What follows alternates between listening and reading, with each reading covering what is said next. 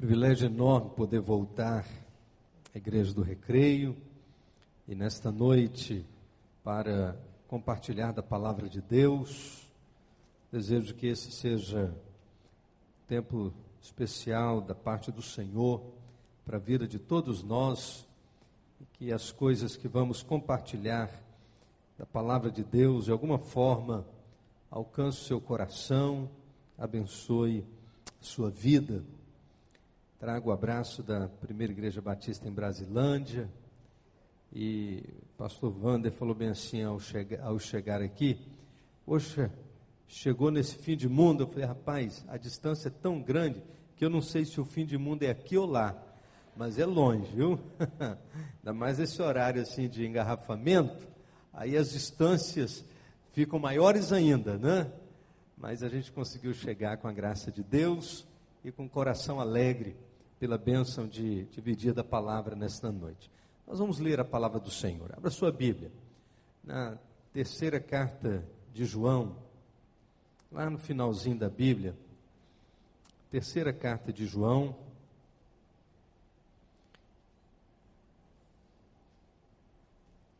é quase um bilhete, né? são apenas 11 versículos, Vamos ler esse texto da palavra do Senhor. Terceira carta de João diz assim a palavra de Deus: O ancião ao amado Gaio, a quem eu amo em verdade. Amado, desejo que te vá bem em todas as coisas e que tenhas saúde, assim como bem está a tua alma porque muito me alegrei quando os irmãos vieram e testificaram a tua verdade, como tu andas na verdade. Não tenho maior gozo do que este, de ouvir que os meus filhos andam na verdade. Amado, procedes fielmente em tudo o que fazes para com os irmãos, especialmente para com os estranhos os quais diante da igreja testificaram teu amor, aos quais, se os encaminhares na sua viagem de um modo digno de Deus, bem farás. Porque por amor do nome saíram, sem nada aceitar dos gentios. Portanto, aos tais devemos acolher, para que sejamos cooperadores da verdade. Escrevi alguma coisa à igreja, mas Diótrefes, que gosta de ter entre eles a primazia, não nos recebe. Pelo que se eu, se eu aí for, trarei à memória as obras que ele faz, proferindo contra nós palavras maliciosas, e não contente com isso, ele não somente deixa de receber os irmãos, mas os que querem receber, ele proíbe de o fazerem e ainda os exclui da igreja. Amado, não imites o mal, mas o bem. Quem faz o bem é de Deus, mas quem faz o mal não tem visto a Deus. Se é um bilhete, uma carta pequena, as coisas escritas são muito sérias. As declarações de João nesta carta são para a gente pensar e ele dá uns puxões de orelha caprichado nesse texto. Eu quero compartilhar com os irmãos sobre as expressões da nossa fé, tomando como referência o exemplo de Gaio. As coisas que aprendemos da sua vida, das declarações que João faz nesse texto tão especial da palavra do Senhor. Porque de fato, a nossa vida precisa ser a expressão da nossa fé. E se a vida não for a expressão da fé, esta fé é vazia de significado, de sentido, de valor, de consequência. Nós precisamos viver a fé e permitir que a fé se expresse de uma maneira que abençoe o reino e as pessoas que estão à nossa volta. Existem algumas, algumas referências a Gaio no Novo Testamento.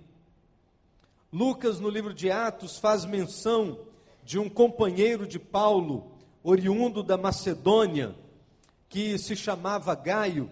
Isso está em Atos 19, 29.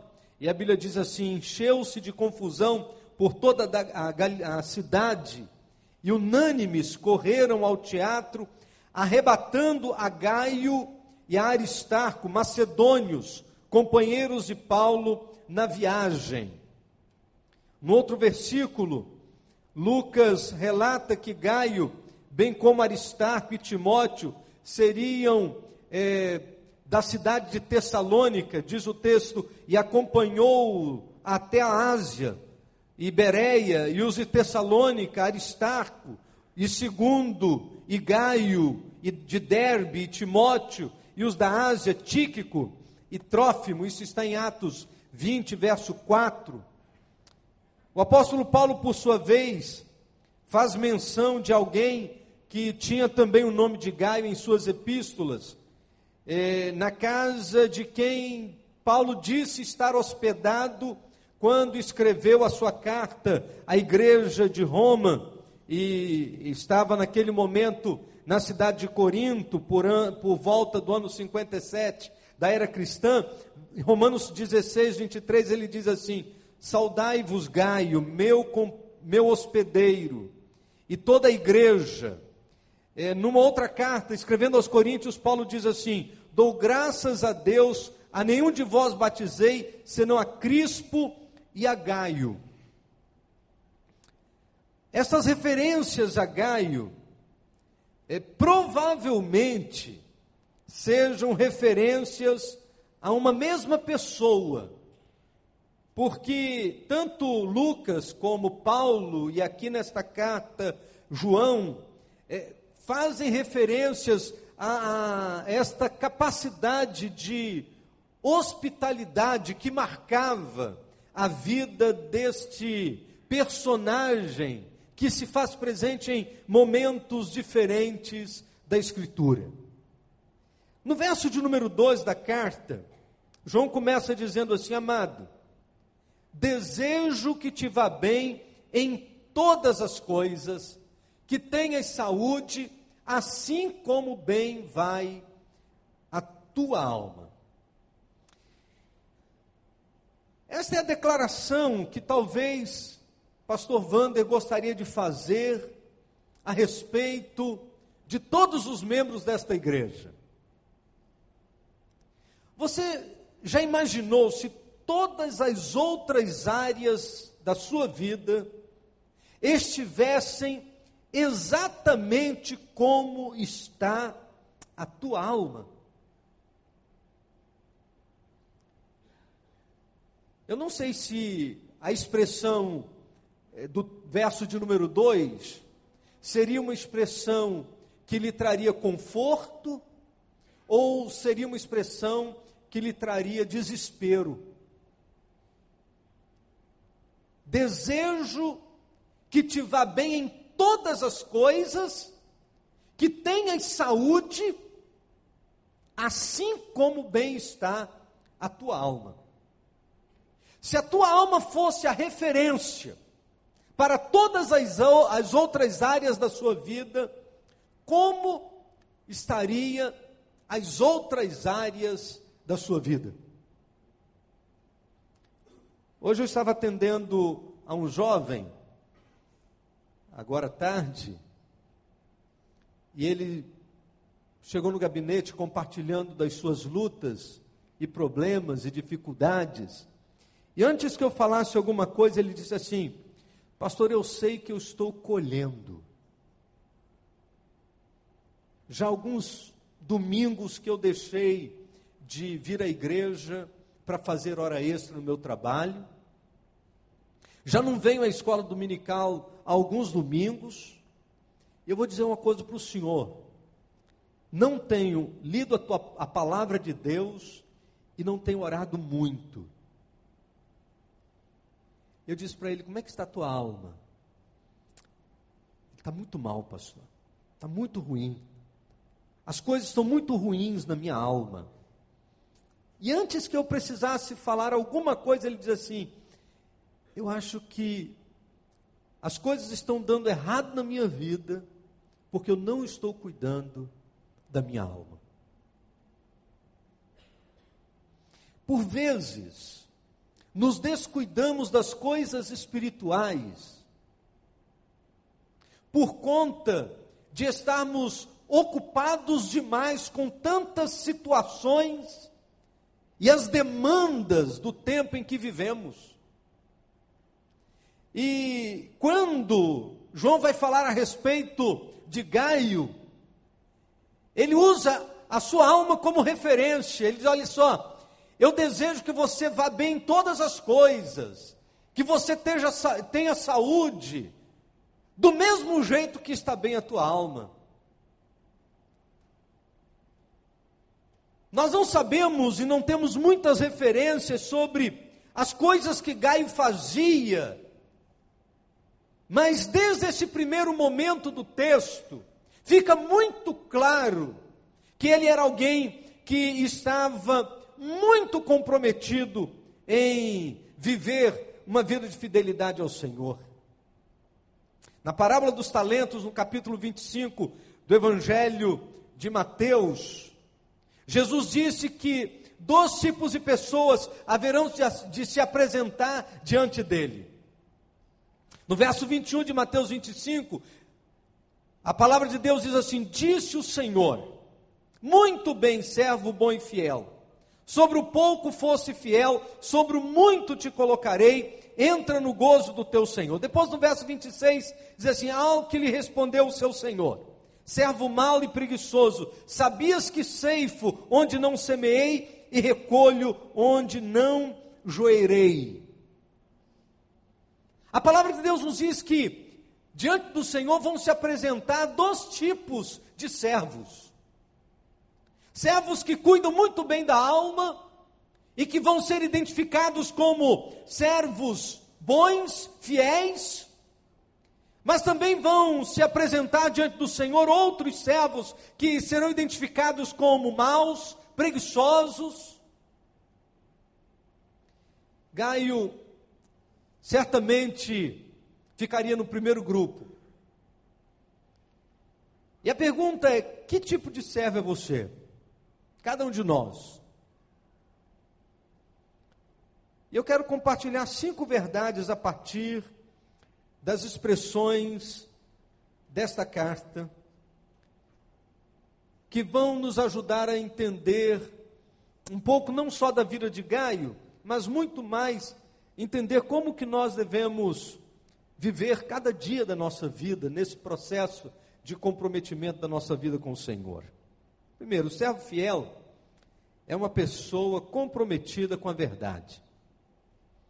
Verso de número 3, a palavra de Deus nos chama atenção para isso. No verso 3 diz assim: Porque muito me alegrei quando os irmãos vieram e testificaram da tua verdade, como tu andas na verdade.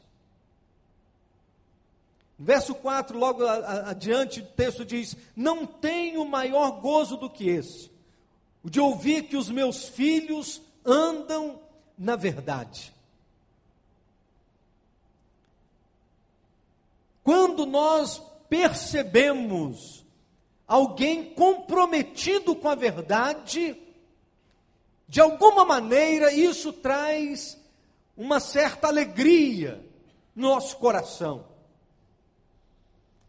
capítulo 5 do livro de Atos, narra um dos momentos difíceis na história da igreja primitiva. A palavra de Deus nos diz que era um momento de entrega incondicional de cada um dos crentes ao reino. E a Bíblia diz que no, no, no, capítulo, no final do capítulo 4 que Barnabé havia vendido um terreno e trouxe é, o, o preço aos pés dos apóstolos. E logo no início do capítulo 5, narra a história de Ananias e Safira. Diz a palavra de Deus que eles venderam uma propriedade, entraram em acordo para reter parte do preço, levando o restante aos pés dos apóstolos.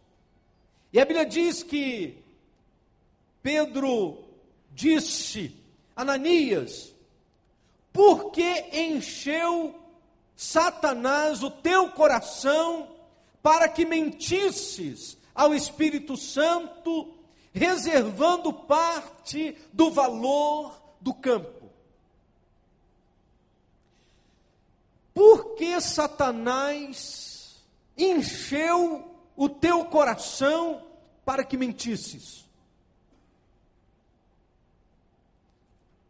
No capítulo 8 do Evangelho de João, no verso de número 44, Jesus diz que a mentira é fruto da ação de Satanás na vida das pessoas. Vós tendes por pai o diabo, ele é vosso pai e quereis satisfazer-lhes os seus desejos. Ele foi homicida desde o princípio e jamais se firmou na verdade, porque nele não há verdade. Quando ele profere mentira, fala do que lhe é próprio, porque é mentiroso e pai da mentira. A mentira é sempre uma intervenção de Satanás na vida de qualquer pessoa.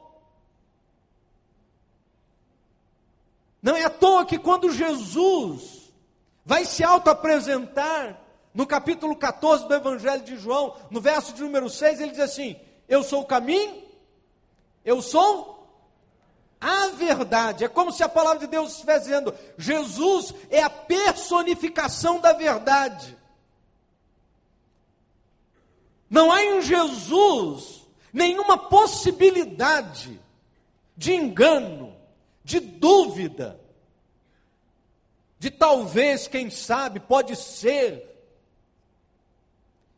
Ele é a verdade em pessoa.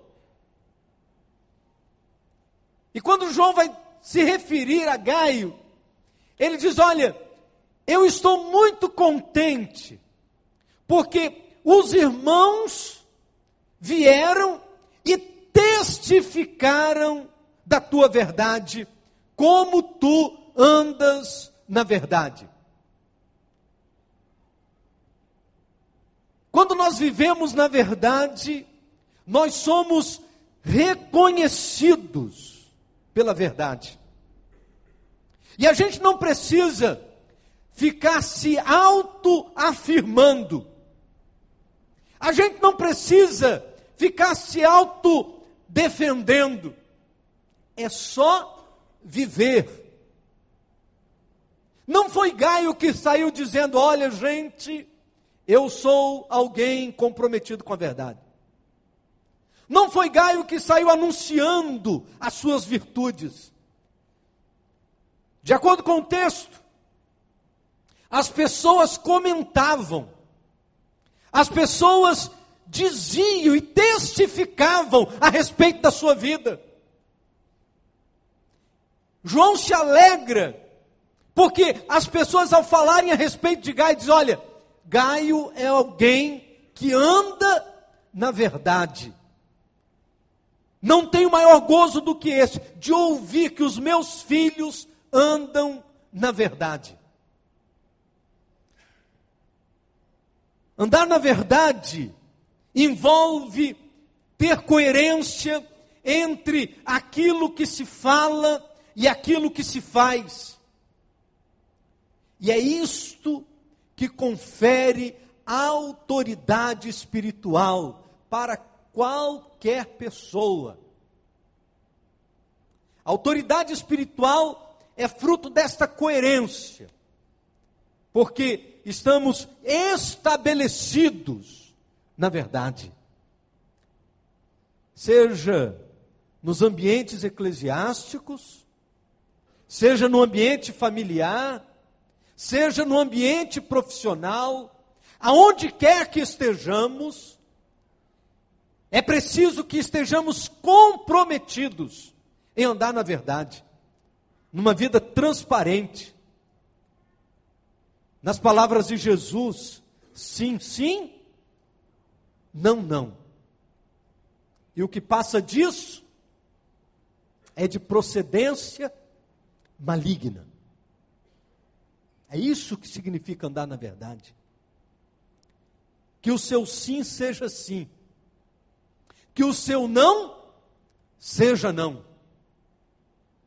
Ande na verdade. A expressão da fé se manifesta no nosso jeito de andar. A expressão da fé se manifesta em nossos compromissos. Por isso, Gaio é identificado como alguém que andava na verdade. Um servo fiel é uma pessoa correta em suas ações, diz o verso de número 5. Amado, procedes fielmente em tudo que fazes para com os irmãos, especialmente para com os estranhos. A palavra de Deus chama atenção não só para a questão conceitual do andar de Gaio, mas vai além, falando a respeito do seu proceder. Procedes fielmente em tudo que fazes com os irmãos, especialmente para com os estranhos, com os de fora. Fiel no caráter, fiel no casamento, fiel nos negócios, fiel na igreja, fiel com os irmãos, fiel para com os estranhos, fiel para com os que estão dentro, para com os que estão fora.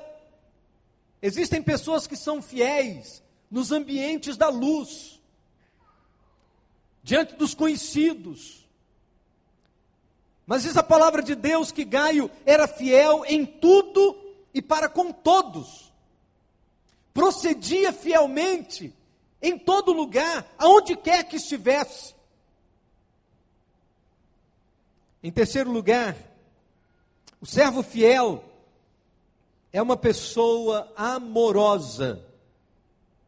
No verso de número 6, a palavra de Deus nos diz assim: Os quais diante da igreja testificaram do teu amor, aos quais se os encaminhares na sua viagem de um modo digno de Deus, bem farás.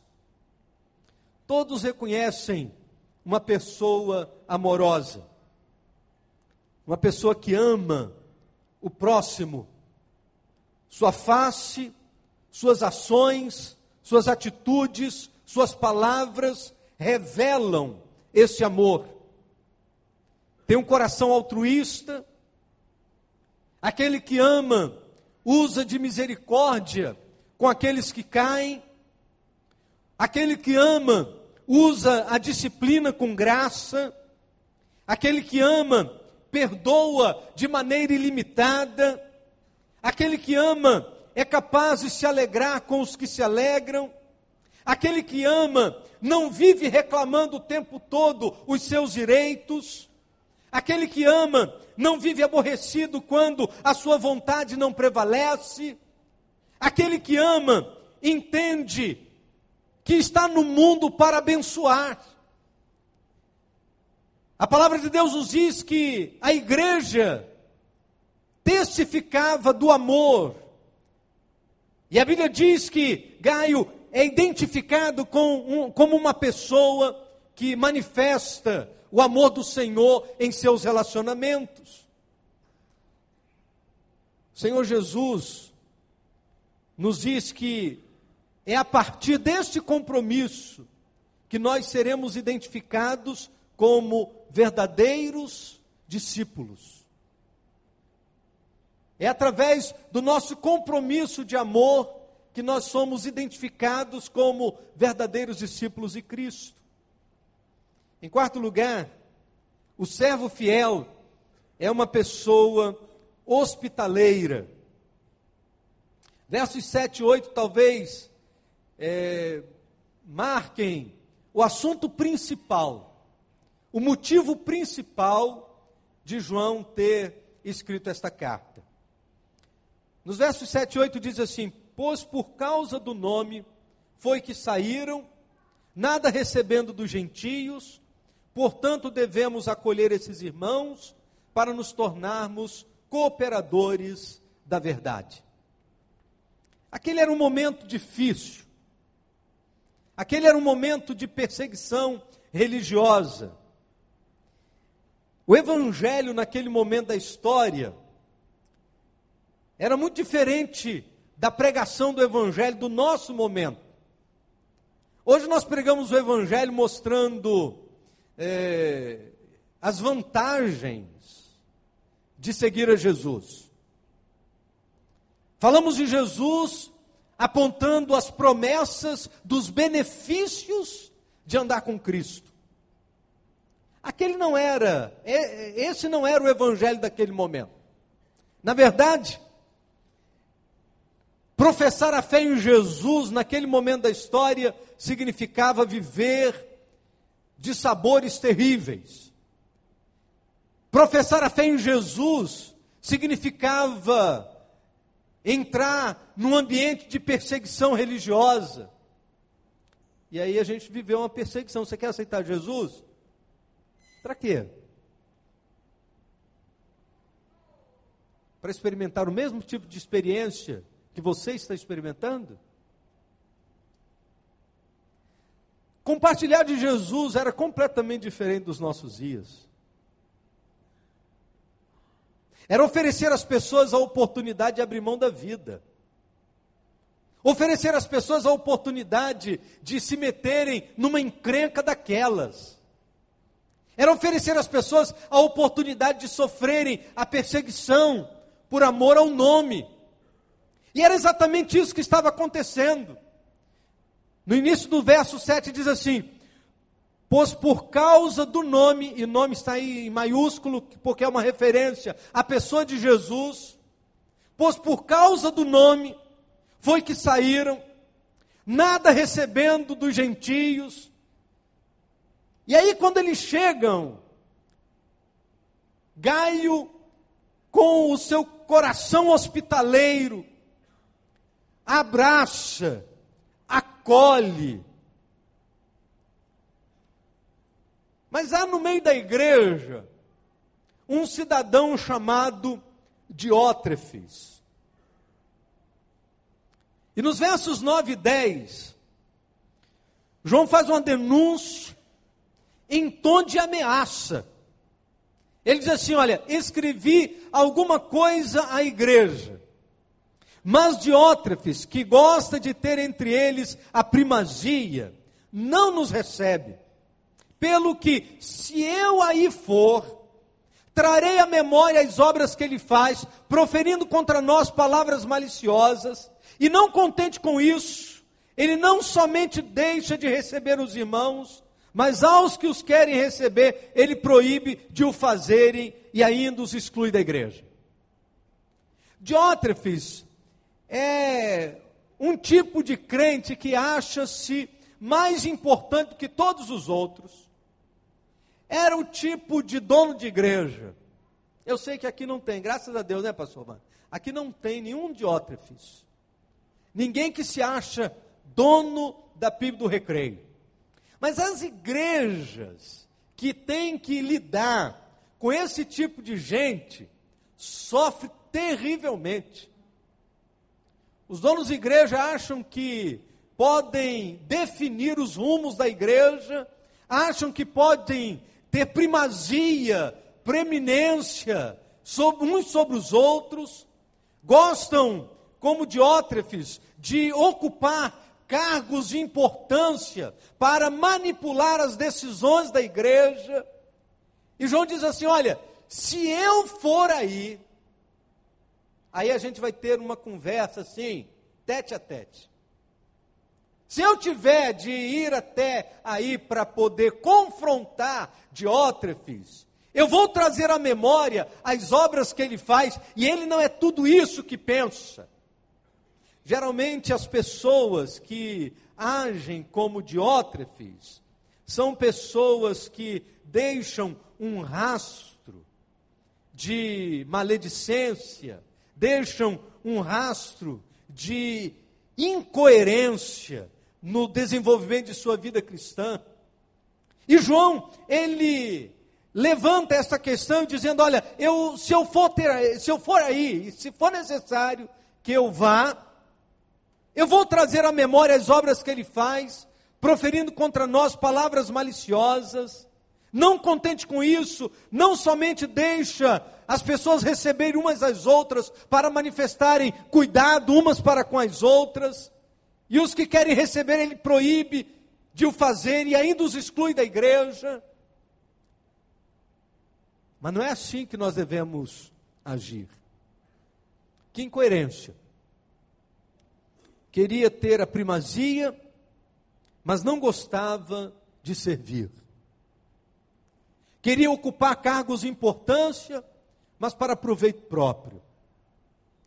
Queria ocupar funções, mas pensando em si mesmos, ou em si mesmo.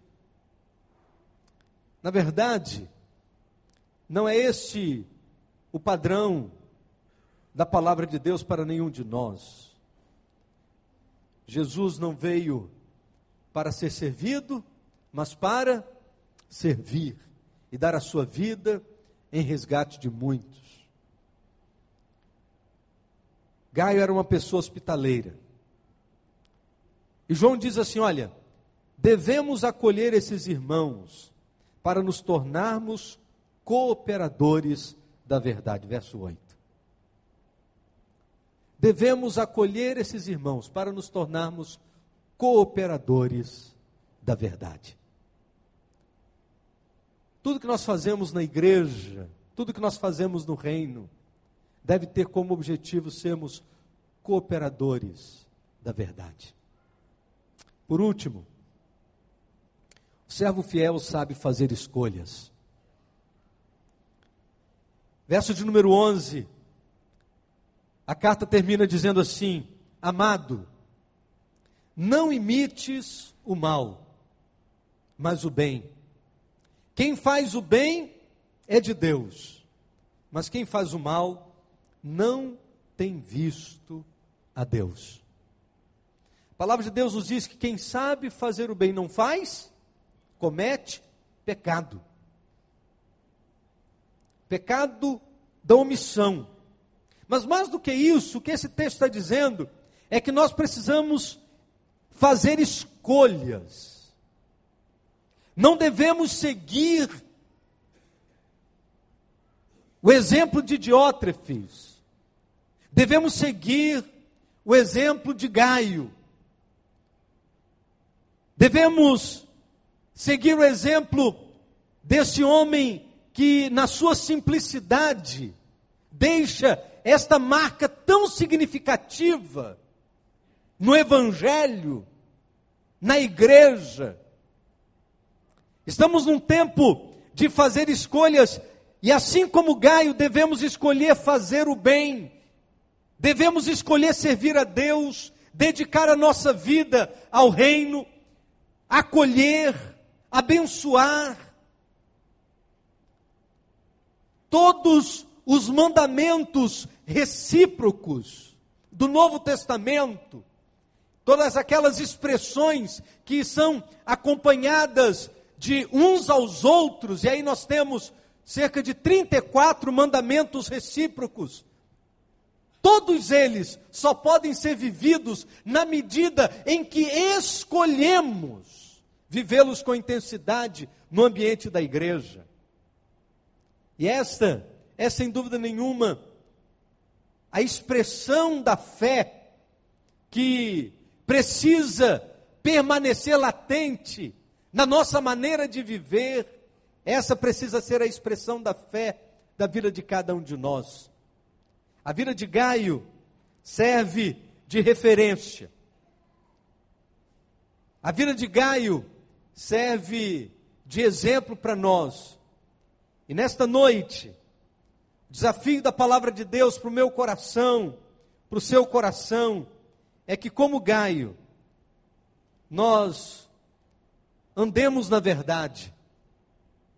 Como Gaio, nós possamos proceder fielmente. Como Gaio, manifestemos a presença do Senhor através de uma atitude amorosa. Como Gaio, sejamos hospitaleiros. Como Gaio, saibamos fazer escolhas. Escolhamos fazer o bem. Esta é a expressão da fé, da vida de Gaio, que deve se fazer presente na minha vida, na sua vida também. Que saibamos expressar a nossa fé através dessas atitudes que marcam a história desse homem do passado, mas que deve marcar a minha história e a sua história também. Vamos orar? Deus bendito. Obrigado pela tua palavra. Obrigado pelas expressões da fé desse homem do passado, mas a recomendação da tua palavra para que seja a expressão da fé de cada homem e mulher do presente. Abençoa a nossa vida, ó Deus, para que saibamos andar na verdade. Abençoa a nossa vida para que possamos proceder fielmente em todo o tempo, em todas as circunstâncias. Abençoa nossa vida, ó Deus, para que saibamos manifestar o teu amor em nossos relacionamentos, para que saibamos acolher as pessoas que estão à nossa volta, e para que, ó Deus, saibamos fazer escolhas. Nós queremos agradecer-te pela tua palavra e pedir, ó Deus, que é na expressão da nossa fé, glorifiquemos o teu nome, em nome de Jesus. Amém, Senhor.